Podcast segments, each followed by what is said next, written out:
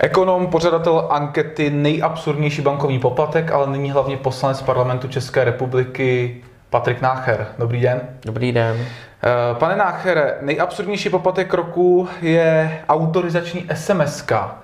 Když nějaká banka tohle účtuje, tak kolik to průměrně stojí? Tak eh, ono to stojí do pár korun, jednu, dvě, tři koruny, ale tam jde spíš o to, že ti lidé mm, hlasují pro něco, co mají pocit, že nemá jako logiku. Že tam jde o tu absolutní výši té ceny té služby, ale o tu její absurdnost. Takže mm-hmm. pak mhm. jsou služby, které jsou mnohem dražší. Typově bych řekl mm, třeba výběr peněz na pobočce, jo, nebo výběr z bankomatu no, cizí banky. No a, a těm lidem to prokazatelně nevadí, i přesto, že to je dražší, protože tam chápou tu logiku toho, protože jsou alternativy, jakým způsobem se k těm penězům dostat hmm. jakoby jiný. Zatímco tady ta autorizační SMS prostě je nějaký předpoklad spojení vlastně se svým vlastním internetovým bankovnictvím, tak to i přesto, že to je v korunových záležitostech, tak to jim nedává logiku a mě to příjemně překvapilo, výsledky. Eh, mě zaujalo i třetí místo, což je poplatek za dotaz úřední osoby. Divákům a posluchačům v krátkosti vysvětlím, že to je poplatek za to, že se na klienta banky zeptá úředník nebo exekutor. Tak mně osobně to přijde daleko absurdnější než ta SMS. Jaký je vaše první místo? Eh, tak moje první místo je poplatek za příchozí platbu. Jenom teďka nevím, jestli v, této, v tomto ročníku jsme ho vůbec zařazovali, protože už eh, jednou tu anketu vyhrál, pak vyhrál i jakoby tu super anketu, kde byly ty jednotlivý vítězové eh, za ty jednotlivé ročníky, takže to je pro mě jakoby nepřekonatelný, nepřekonatelný ten poplatek. Ten poplatek za dotaz úřední osoby je, je, je opravdu zvláštní, tam je to i fakt jako ve 100 korunách.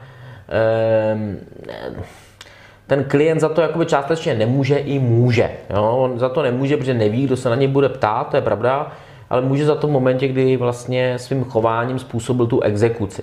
Hmm. A pak je samozřejmě do určitý míry, říkám, do určitý míry, ne úplně jako logický, že ta banka nechce níst náklady s nějakým zpracováním podkladů pro toho exekutora, ehm, protože mm, je to zodpovědnost toho klienta.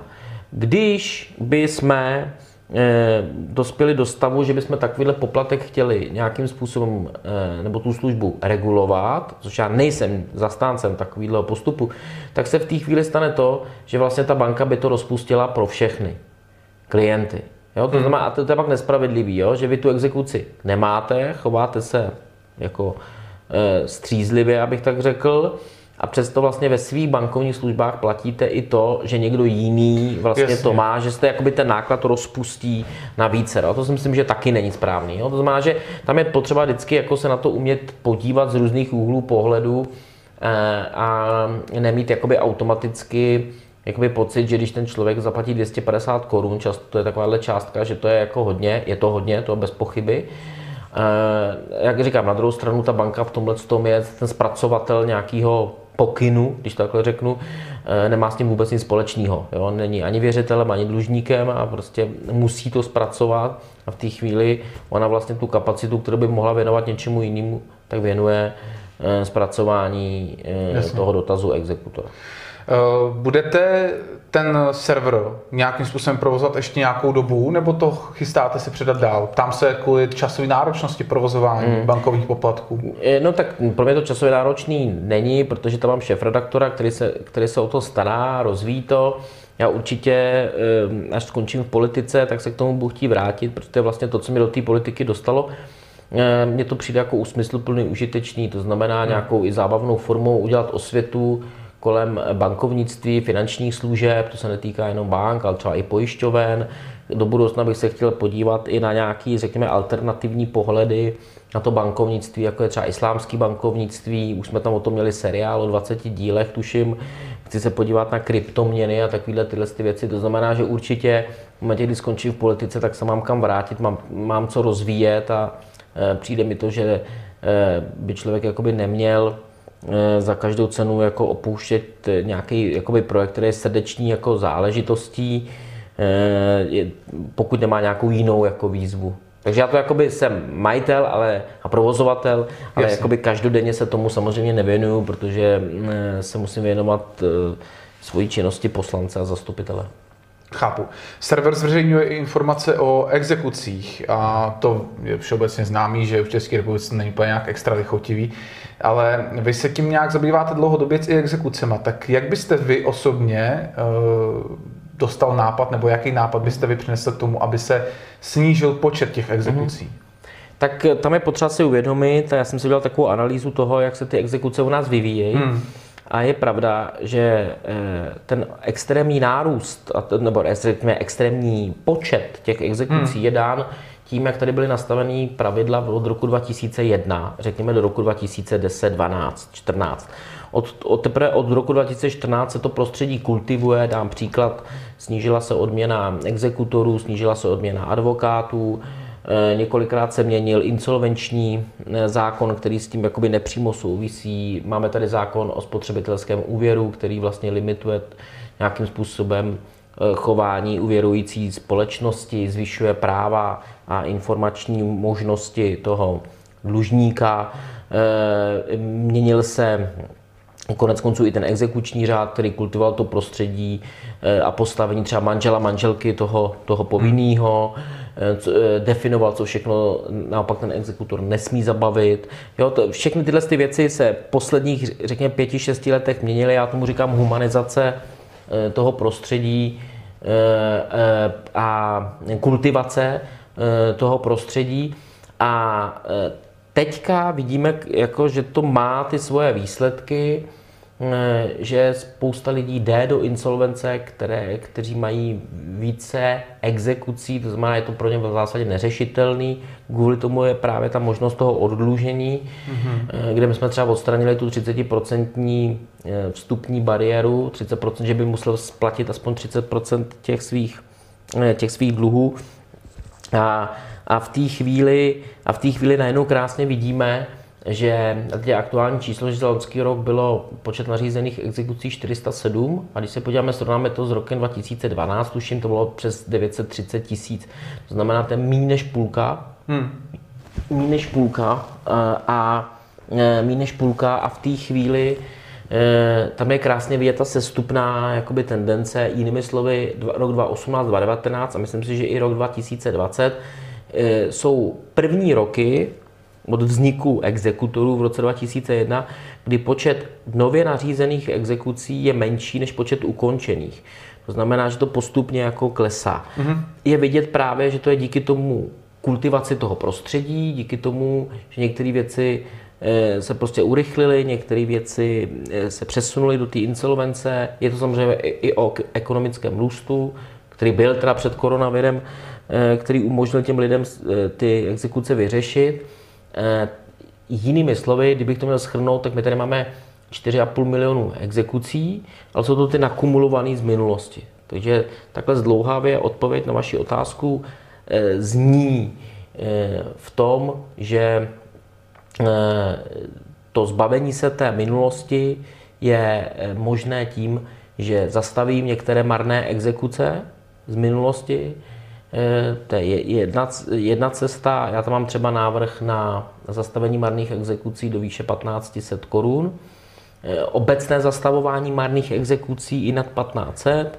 Eh, je, je to o tom umožnit těm lidem po nějakou dobu, řekněme, bych to nazval takové moratorium, kolega výborný, který s tím přišel, to nazval milostivé léto, to znamená umožnit těm lidem po nějakou dobu splatit jenom jistinu a odměnu exekutora Eh, když je ten věřitel, když je ten věřitel eh, eh, veřejnoprávní nějaká instituce, stát, obce, městské firmy a podobně. A tím se jakoby zbavíte těch 4,5, části těch 4,5 milionů exekucí, které jsou nakumulované z minulosti. Hmm.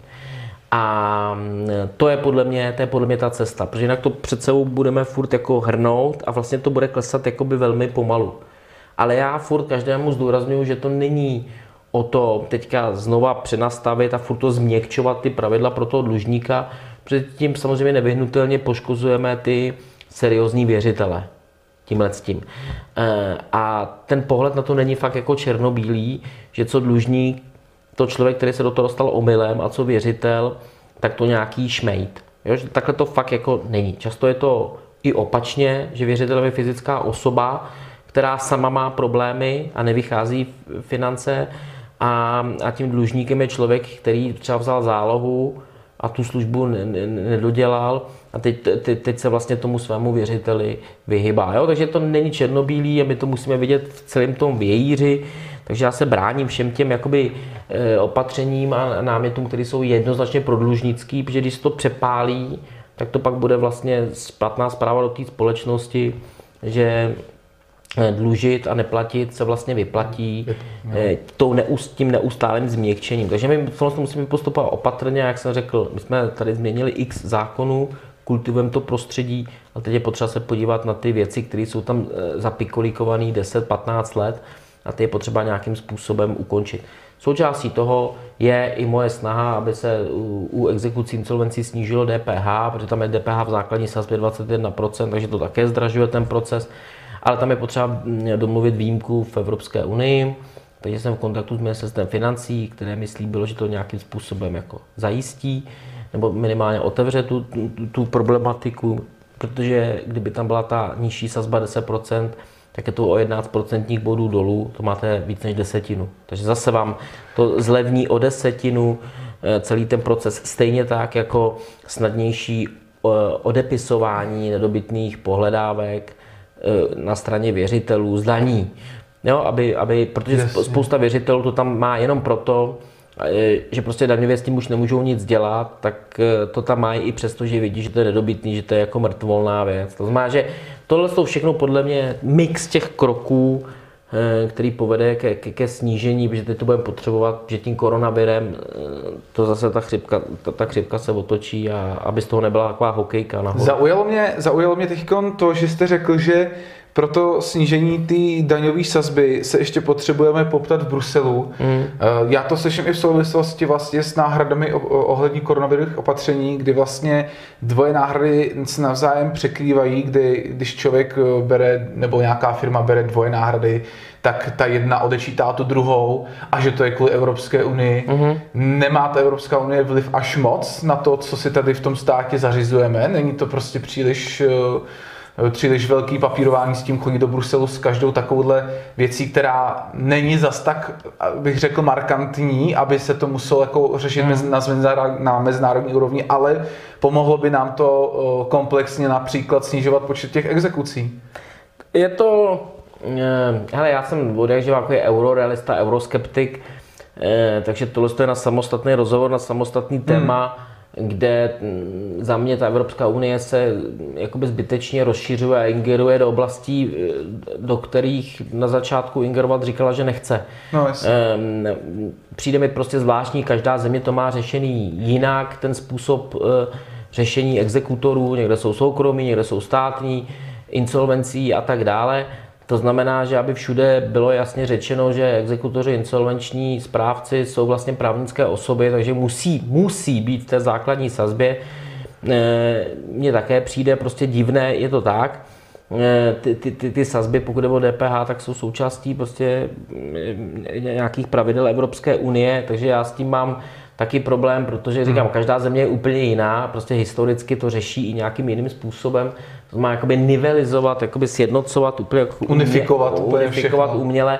Mně nepřijde, mně nepřijde v pořádku, ale eh, ta debata je teďka složitá, protože když člověk to z toho jakoby řekne, tak zároveň dostane prostě nálepku, a tím se dostávám možná k té politické korektnosti, dostane nálepku, že, je, že je protievropské, nepřítel, pro, pro ruské a podobně. Ano, ano. Ne, je to jenom prostě o tom, že se mi nelíbí, že když já to jakoby zjednodušeně řeknu, já s Evropskou unii jsem na začátku vnímal jako kvůli volnému pohybu osob, eh, kapitálu, zboží, eh, kvůli, kvůli tomu, aby, byly, eh, aby byl všude stejná vzdálenost u, u kolejí, když to přeženu jako vizuálně, jo, aby, ty, aby ty vlaky mohly pokračovat, aby, ta, aby některé základní věci byly jakoby stejného charakteru, já nevím, jako teďka koukám tam na zásuvku, jo, že prostě to jsou věci, které člověk jakoby používá dnes hmm. a denně, um, tak aby, aby, to, aby byly jakoby normovaný, a, ale takový ty přirozený,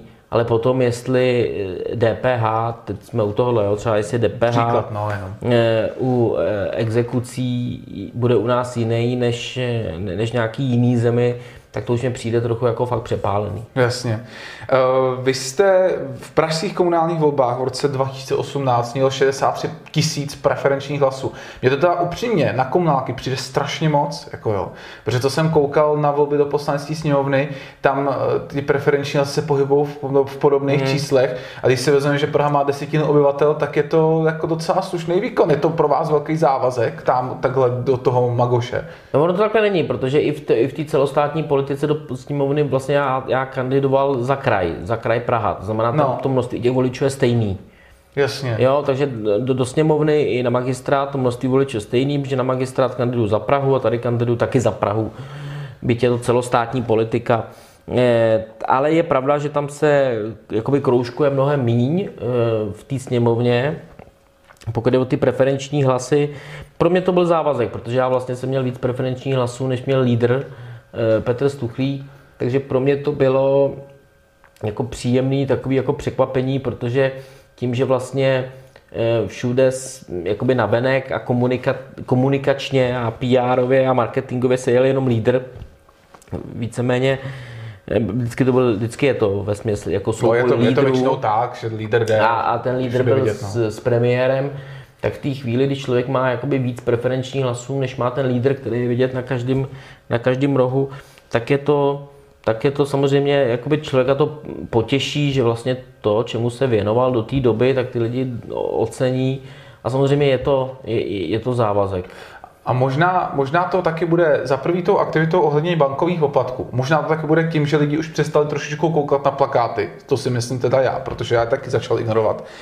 A e, výsledkem ale stejně bylo, že jste se ocitli na magistrátu v opozici i tak. Mm-hmm. Takže vlastně vy jste jako součástí uh, opoziční uh, síly jako na magistrátu, ale v poslanecké sněmovně jste zase člen vládní strany. Tak by mě zajímalo, jak, tím, jak se to jakoby dá porovnat, být někde v opozici a někde jako lídr, se týče toho tlaku versus toho pohodlí, ale zároveň hmm. nemocnosti, přehlasovat nějaký nesmysl a takovýhle, nebo z vašeho pohledu nesmysl? Tak je to, já to beru jako obrovský benefit, je to velká výhoda, protože pokud člověk je takový otevřený jiným názorům, naslouchá, je komunikativní, což si neskromně myslím, že jsem, tak v té chvíli je to pro mě obrovská výhoda. Obrovská výhoda, protože já vlastně v reálném čase, v reálném čase, v jednu chvíli jsem na jedné straně Vltavy v opozici, na druhé straně Vltavy jsem v koalici. To znamená, že když mě vadí eh, něco, co dělám já jako eh, koalice na, eh, na té jedné straně, tak tak to vlastně nebudu přenášet i na tu druhou stranu. Řeknu to ještě jinak, aby to bylo úplně srozumitelný. Mě, když vadí Eh, jak se chová opozice v poslanecké sněmovně, typově, že třeba kritizuje za každou cenu, eh, že jde, že jde do toho příliš jako jakoby neurvalé, že, že tam často není jakoby ta snaha o, o nějaký koncenzus, hmm. debatu a tak dále. No tak a vadí mi to tam, že jsem člen koalice a vadí mi, že ta opozice takhle reaguje tak přece sám se nebudu takhle chovat sám jako opozice, když přejdu, když přejdu na staré město. Aby se nebyl pokrytec. E, e, no, to by to bylo divně. To znamená, Jasně. že já, když jsem se díval, e, třeba teďka o víkendu, když jsem něco dával na Twitter, tak já tam, ano, často tam kritizuju třeba primátora a, a, a Piráty v Praze, ale zároveň jsem třeba za poslední 14 dnů je, je dvakrát za něco pochvál, co za pochvalu jakoby stálo a myslím si, že to není nic proti ničemu, že, že prostě i ten opoziční politik má ocenit, když se něco podařilo nebo když je něco úspěšný, že to nemá být taková ta negace za každou cenu. A, a to se snažím jakoby právě v tom reálném čase e, přenášet. Stejně tak jako, jako opačně, jo? když se mi nelíbí, co dělá koalice v Praze, typově jako, že třeba přehlasuje něco a jede silou, no tak se snažím takhle ovlivnit, aby my jsme to sami nedělali v poslanecké sněmovně. A pak se často stane, že já třeba nehlasuju s tím klubem, že hlasuju jinak, že hlasuju pro ty opoziční návrhy a pro jejich zařazení, protože vím, jaký to je, když se té opozici nic nedá na program. Hmm. No, takže tohle je fakt jako obrovská, obrovská výhoda. Já můžu vlastně i, a některé témata jsou navíc jako propojitelný, eh, mezi sněmovnou a Prahou, typově problematika taxikářů, směnáren, sdílená ekonomika, Airbnb, jo, tyhle ty všechny věci. To znamená, že stavební právo eh, a to se všechno týká Prahy, takže já tam vlastně můžu přenést ty zkušenosti a v tomhle tom je to eh, jakoby nad očekávání přínosný pro mě. Eh, co říkáte vlastně celkově na to chování pražské koalice na magistrátu, protože se hovoří třeba o tom, že jsou arrogantní nebo že třeba nesplňují takovou tu transparentnost, se kterou jako přišli mm. do voleb. Eh, docela se mluvilo a myslím, že i vy jste to kritizoval eh, například o tom usnesení, které umožnilo tajné hlasování o geologickém průzkumu linky metra D, pak je tam to, co kritizuju já, což vidím jako profesionální řidič úplně všude, což je omezování dopravy nenápadnýma zelýma mm-hmm. klacíkama, prostě umělohmotnýma zákazama, snižování rychlosti. Eh, je tam, ale říkal jste, že je i co pochválit, takže zkuste, zkuste teda říct, co byste jim nejvíc vytkl a zároveň za co byste je tam nejvíc pochválil, abychom byli objektivní za poslední dobu. Hmm, tak, eh, tak eh, pokud je o tu transparentnost za poslední dobu, eh, tak jsem kritizoval a jsem rád, že na zastupitelstvu prošlo ku podivu můj návrh hmm. usnesení. Pokud jde o odvolání ředitele nebo přece představitel Pražské plynárenské úspěšné městské firmy, která dává 100 miliony jako dividendy městu eh, a jmenování bez výběrového řízení nového ředitele. Eh, není to nic proti tomu novému řediteli, ale je to prostě další důkaz toho, že ta transparentnost, která měla eh, kterou měl doprovodit například výběrová řízení na tyhle ty klíčové mm-hmm. pozice, tak se opakovaně neděje. Jo, nestalo se to v případě dopravního podniku, v TSK, PVSky a teďka Pražské plynárenské. Takže mi to přijde od Pirátů, kteří to měli jako výkladní No měli to hodně skříň, vysoko. Tak mi to přijde jako hrozně nefér, protože oni pak říkají vlastně, že za to můžou koaliční partneři. Což je sice pravda, ale oni mají tu hlavu, oni mají toho primátora a tak. stejně tak se oni ve sněmovně, proto mám to porovnání, eh, chovají a jednají vůči eh, premiérovi Babišovi, že mu vlastně vyčítají obecně třeba pochybení vlády, jakkoliv to třeba měl na starosti nebo má koaliční nějaký ministr za ČSSD a stejně vlastně jdou po té hlavě po tom premiérovi, tak, tak by to měli sami oni na sebe pochopit, umět, že, se jde, že se jde po tak, primátorovi. Umět vzít, převzít tu zodpovědnost. Takže to já, jako, to, to já kritizuji a myslím si, že to je úplně jasný. Že prostě, když někdo z té transparentnosti udělá jakoby tu posvátnou krávu a na tom postaví, že bude streamovat jednání rady, no tak potom samozřejmě, když bude mít tajný hlasování, tak to, tak to působí hrozně komicky. Jo? Když hmm. na jednu stranu říká, my tam budeme z toho dělat teď přeženu, jo? Jakoby přenos na staromický náměstí, no a pak, protože jim je to trapný a, a nechtějí hlasovat jako veřejně, tak nezalezou do kuchyňky, aby neopakovali a udělají to ještě hůř. Jo, že tam aspoň v té kuchynce se jako zvedla ruka, tady se to házelo papírky do, do, do, do nějaký krabičky, jo. takže to je z toho, co si jako, co kritizuju a za čím si jako pevně stojím, byť uznávám, že, byť uznávám, že ty piráčtí eh, nominanti v dozorčí radě nehlasovali pro toho ředitele eh, a chtěli to výběrové řízení, ale dovedu si představit, že kdyby si víc jako dupli, tak když je prostě někde hlava, je primátor řekne přes země, jako nejede, jako tady nejede prostě eh, vlak, to, to není možný, musíme mít výběrový řízení, eh, tak si myslím, že stejně tak jako si dupnou v jiných tématech, tak by to šlo i tady. No a kdybych měl pochválit, tak já jsem ocenil některé teďka internetové stránky, nějaký webové projekty týkající se právě informací o koronaviru a podobně.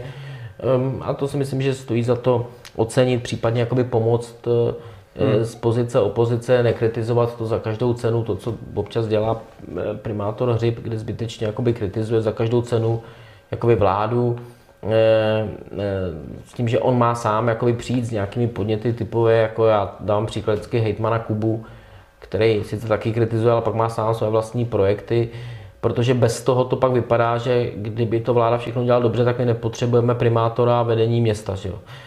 Jo, kdyby platila ta teze. Jasně, jo, jasně. To znamená, že e, má-li mít to město m, hm, nějakou zodpovědnost, respektive to vedení města, e, tak by se na to měli umět dívat tímhle tím, co oni ze své pozice e, a pozice města s rozpočtem přes 70 miliard e, korun, e, co můžou v této věci udělat To je podle mě ta cesta. A ne říct, jako my bychom dělali a všechno nám tady kazí vláda.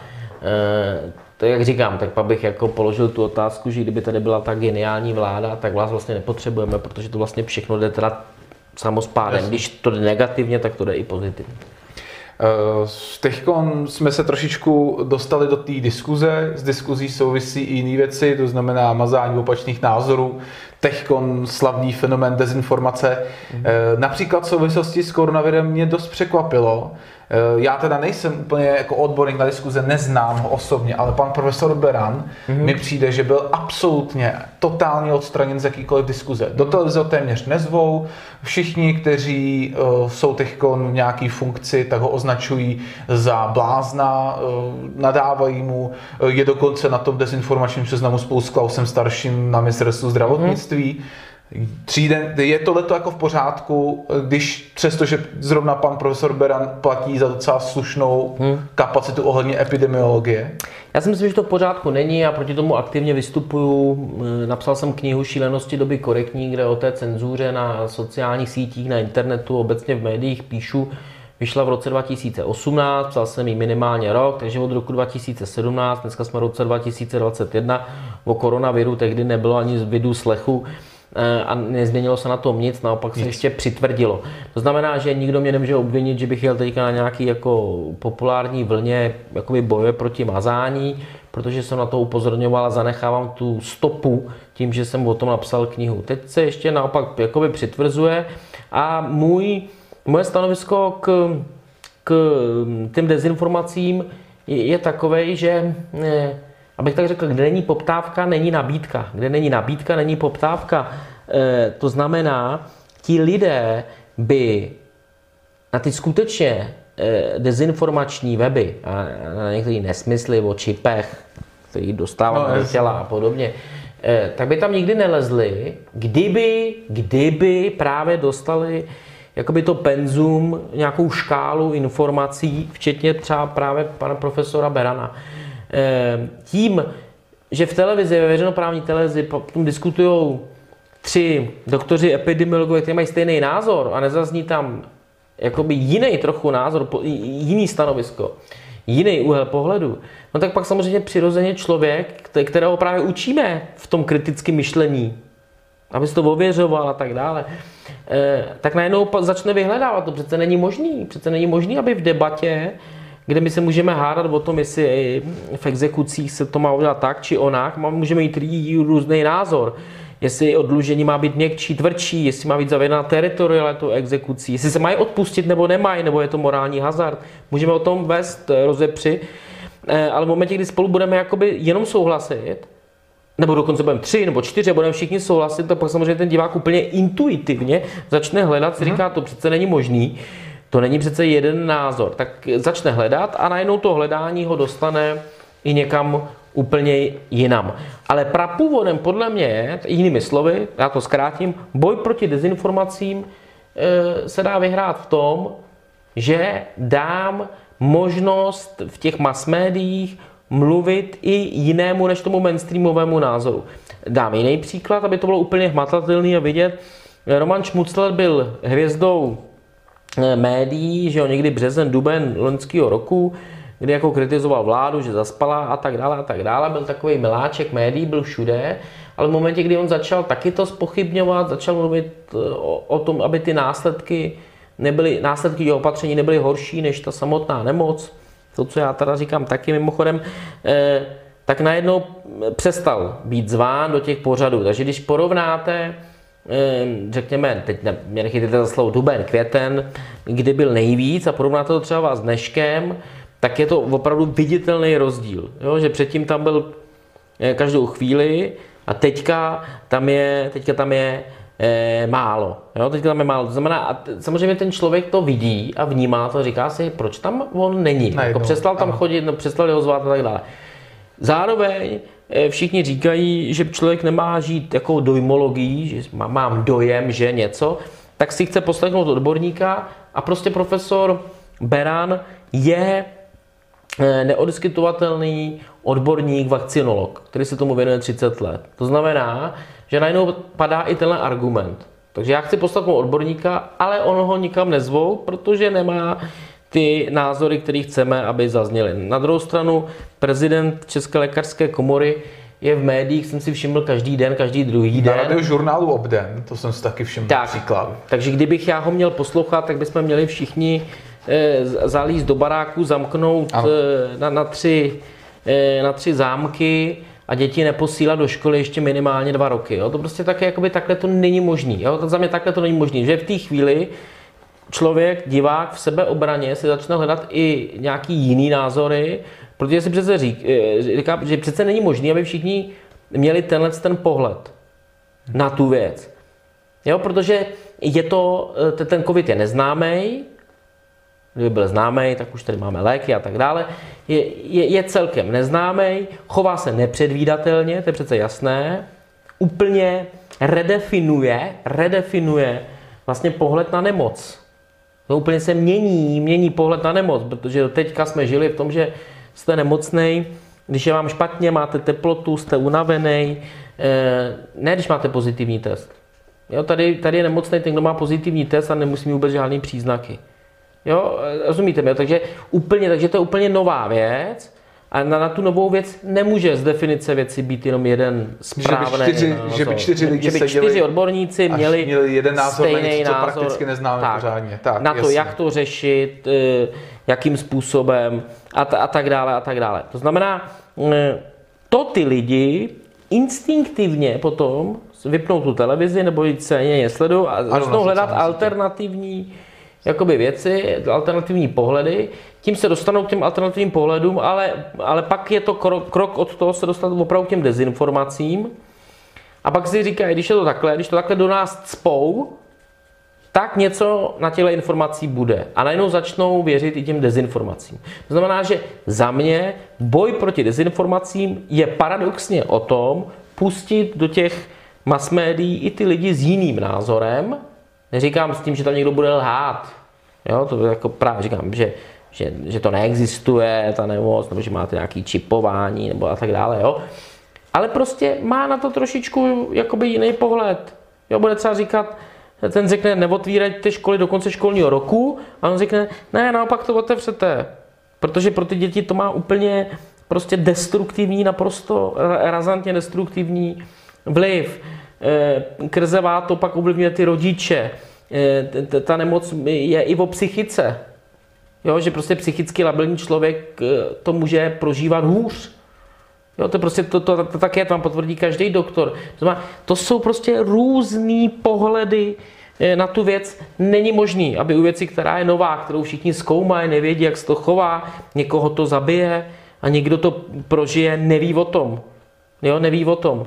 Tak um, není možné, aby na to byl jenom jeden názor. V případě, že mi prezentoval jenom jeden názor, tak já tak si říkám, intuitivně hledat jiný. tak já intuitivně říkám, ty, to, je, to je nějaký divný, tak jdu hledat dál, protože tohle to přece jakoby není možný.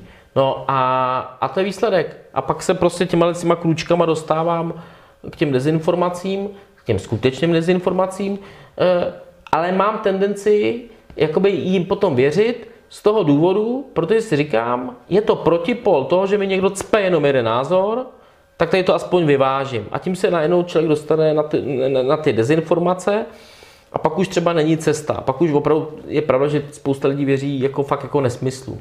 Jo? Ale bojovat se nedá tím, že já ty dezinformace budu mazat, jo? protože pak je ta otázka, kde je ta hranice dezinformace a kde je hranice názoru. Ministerstvo pravdy, že? Ano, to pak jako řeknu, že když ten eh, profesor Beran má tenhle názor, tak, eh, tak ho smažu ten rozhovor s ním, nebo kde je ta hranice? Jo, to znamená, kdo, kdo to určí. A, a v té chvíli, takže za mě je to tak, aby i tyhle ty minoritní pohledy, typově jsme teďka narazili na profesora Berana nebo doktora Šmuclera, tak aby zaznívaly v médiích. Protože najednou vlastně ten, ten jiný pohled, jiný pohled toho člověka, toho diváka je ukojený, doslova ukojený tím, že tam vidí tu debatu, a něco si z toho vezme. Ale když tam vidí jakoby debatu, že si všichni čtyři navzájem spolu souhlasí, se po ramenou, no tak je to nepravděpodobný, protože u jakýhokoliv tématu, když se podíváte, tak, je, tak to není možný. Výše daně, jak jsem řekl, exekuce, ochrana spotřebitele. Já to můžu vidět takhle a vy to můžete vidět, že to je příliš jakoby ochranářský a že to vlastně toho spotřebitele naopak poškozuje, protože to poškozuje toho obchodníka, ten to přenese do ceny zboží, takže se vám zdraží, jste víc chráněný, ale zároveň se vám zdraží zboží a tak dále. Prostě na všechno je, je možno se podívat z různého pohledu. Proto jste uh, šel i s Klausem mladším do toho uh, zkusit prosadit ten zákon proti mazání mm-hmm. na sociálních sítích. Uh, nějak je to umrtvený. Já jsem se ptal teda pana Klause mladšího loni, uh, on mi říkal, že to tam v té sněmovně teda leží, že se zatím neví, co s tím. Tak plánujete to zkusit ještě nějak protlačit v nejbližší době? No, je nějaká dohoda, že bychom, to, mm, že bychom všechny tyhle dlouhodobě zaparkované poslanecké návrhy eh, otevřeli v tom variabilním týdnu. Hmm. Myslím si, že by na to mohla přijít řada v pátek 12. února. Tak já doufám, že se to dodrží eh, a že to tam otevřeme. Má to šanci? Eh, tak jestli to má šanci projít, nevím, protože tam určitě bude nějaký návrh, aby jsme to zamítli v prvním čtení. Já si myslím, že je potřeba se o tom bavit a ten prostor poslanecké sněmovny je úplně ideální, kde otvírat ty témata. Jo, kde třeba, teď se bavíme o kvótách, dvojí kvalitě potravin. V momentě, kdy, kdy to dostanete do poslanecké sněmovny, tak je velká šance, že se to dostane do médií, že se o tom baví odborníci a podobně. Když o tom někde jako budete pořádat jenom konference, eh, tak to zase nikoho nezajímá. Hmm. Jo? To znamená maximálně ty účastníky té konference. Takže my tím, že tam otevřeme, tak se o tom prostě budeme bavit. O, o té moci těch sociálních sítí, o tom, jaký, kde je ta hranice mazat nenávistný názory, ale to už by se mělo dít dneska na základě jiných jakoby norem nebo už platných zákonů, e, vybízení k násilí nebo schvalování, podporování, šíření dětské pornografie a tak dále, a tak dále.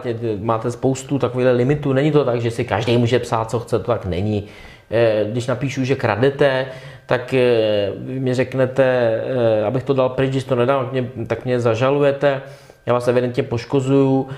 To prostě, to už, to už jde dneska, to už jde dneska. Ano, Ale bohužel to prostě přepálilo se do toho, že se mazají i názorové věci, u toho koronaviru je to úplně viditelný, ale jsou to, týkalo se to třeba i Trumpa, rozumím tomu, že mu třeba někdo smázne jeden status nějaký, který by třeba mohl vyvolat vzhledem k tomu, jak, kolik, jak měl počet sledujících, nějaký nepokoje, ale zablokovat ho jakoby navždy, prostě tohle se stát v Rusku, tak se všichni zbláznějí, teď je to v Americe, tak je to v pořádku, protože to je ten nenáviděný Trump. Mě prostě tenhle ten černobílej svět a černobílej pohled obecně vadí, budu na to upozorňovat.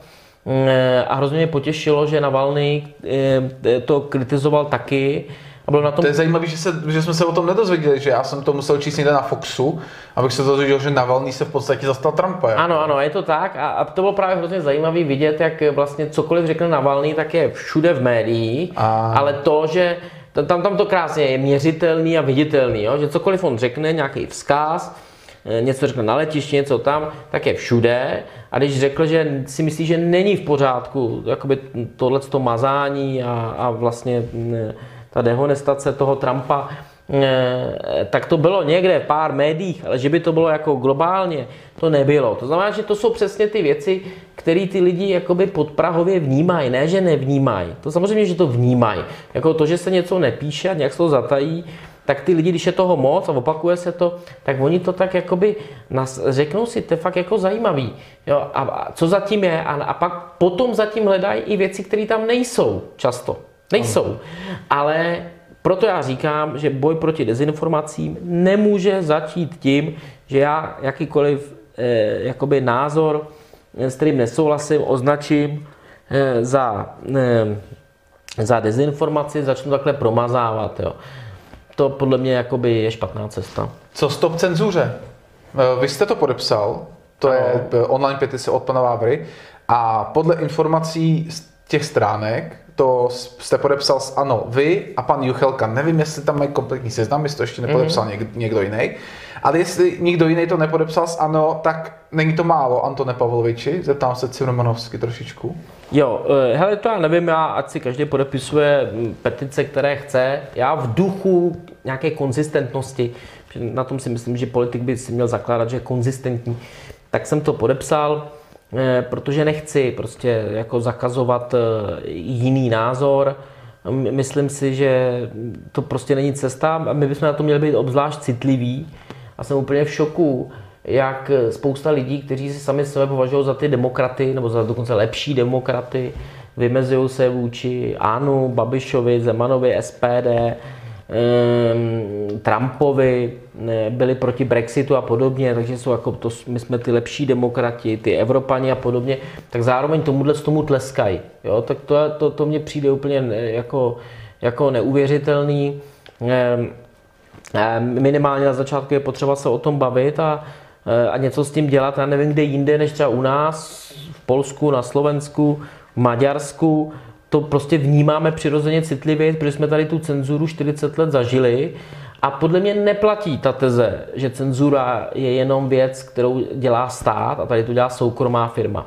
A že ta soukromá firma si může dělat, co chce. To prostě není pravda, protože všechny soukromé firmy, co podnikají, tak jsou Mají svázaný různýma zákonama, normama, pravidlama. Jo? To je v této chvíli se teda ptám, proč teda v hospodě nemůžeme, já jsem nekuřák, jo, ale eh, proč se v hospodách nemůže kouřit?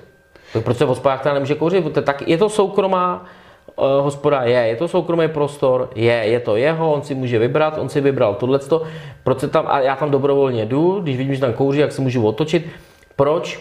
A, a víme proč, takže to je, to je zbytečná, to je jako řečnická otázka, ale jinými slovy, tak proč by, tak hospodský nemůže, kde co, a majitel sociální sítí může všechno. To prostě to, tak podle mě není. On v té chvíli, když jako otevře ten prostor, tak podniká na tom veřejném prostoru e, a nemůže, nemůže jen tak někoho smáznout. Úplně něco jiného je, když si každý z nás máme na profilu nějaké svoje věci a ty si tam mažeme, když, na, když tam někdo hejtuje, to já přiznám, eh, když někdo hejtuje nebo dělá autismus, to znamená, bavím se o něčem jiném a furt mi tam strká nějaký jiný téma, jenom aby prostě byl jako v negaci, tak pak ty lidi vymažu, to, to já, nebo zablokuju, to já jako se k tomu přiznám, ale to je úplně přece něco jiného. To je prostě nějaký profil, kde já si, je tady miliarda a půl nebo kolik profilů, každý si tam může prostě dělat, co chce, já si taky nikam nikomu necpu.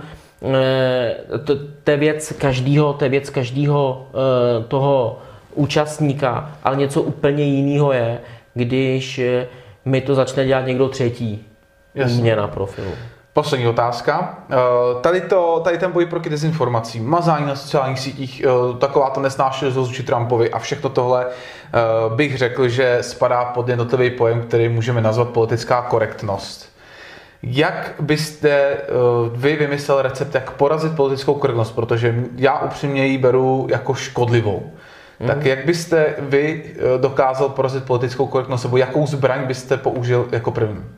Tak minimálně začít tím, že se o tom, že se o tom budeme bavit, ehm, že možná na začátku rozumím těm motivům ve vztahu k menšinám, sexuálním, rasovým a podobně, když se vzpomenu na 60. leta v Americe. Ehm, ale, takže na začátku já to nespochybnuju, byl možná nějaký jakoby dobrý motiv, ale zase jako vždycky v lidské činnosti se to nějak jako přepálilo úplně na druhou, na druhou stranu. Takže když pak člověk jako nesouhlasí s definicí 45 nebo kolik 67 nebo 90 pohlaví či s toaletama pro třetí pohlaví nebo to, aby si eh, vychovat dětí, dětí v genderově neutrálně, eh, že jsem se bavil s takovou docentkou, že když synovi kupuju autíčka a, a dceři panenky, takže jako je to problematická výchova, protože oni by si měli vybrat, no tak oni si samozřejmě vybrali, eh, ale já bych jim měl tu, eh, ten výběr dát jako aktivně, to znamená, eh, jako si to nemůžu představit, co to znamená aktivně,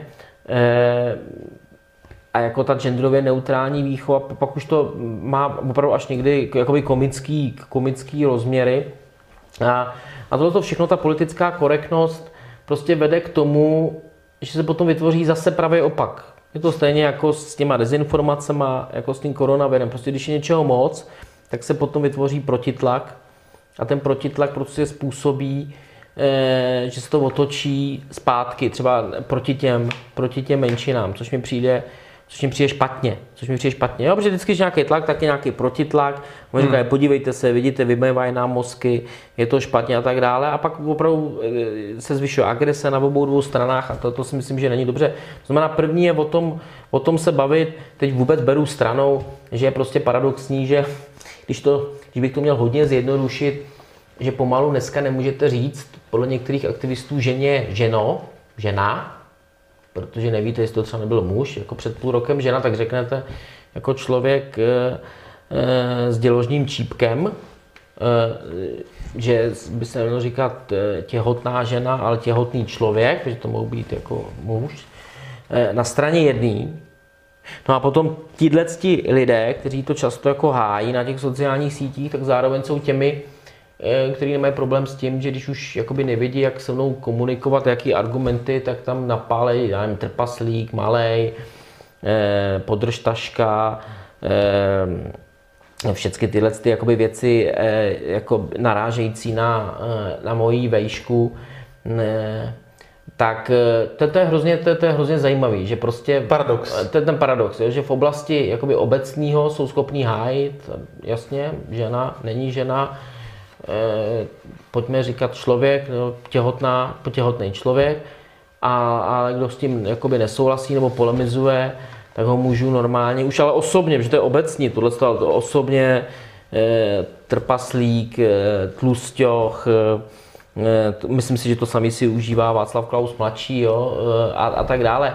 A tam najednou to prostě nevadí. Jo. Tak já, já to právě mám úplně opačně. Prostě jakoby vůči těm osobám se chovám tak, abych je neurazil a nezdů, určitě nezdůraznuju tyhle ty věci, ale zároveň prostě odmítám obecný, obecné toto, obecný pohled na tu problematiku, který by se krásně dal popsat a tím bych to ukončil tím, že se změní hláška v londýnském a newyorském metru, kde místo dámy a pánové je jako dobrý den všem. A to je právě to zobecnění, protože dá, dobrý den, dámy a pánové, by mohl někoho urazit, kdo se necítí ani jako dáma, ani jako pán. E, a, tím, a tak tam dám radši takový všeobjímající, neutrální, chladný, takový nějaký dobrý den všem, nebo něco podobného, aby to nebyly ani dámy, ani páni. E, to mě vadí. Jo? A místo, aby jsme šli fakt jakoby po těch jakoby indivi, individualitách. A pak ten člověk, co to hájí, tak klidně řekne, že jsem trpaslík. To je ten paradox té dnešní doby. Tak jo, tak já vám děkuji za váš čas, poslanec a pražský zastupitel Patrik Nácher. Děkuji za pozvání.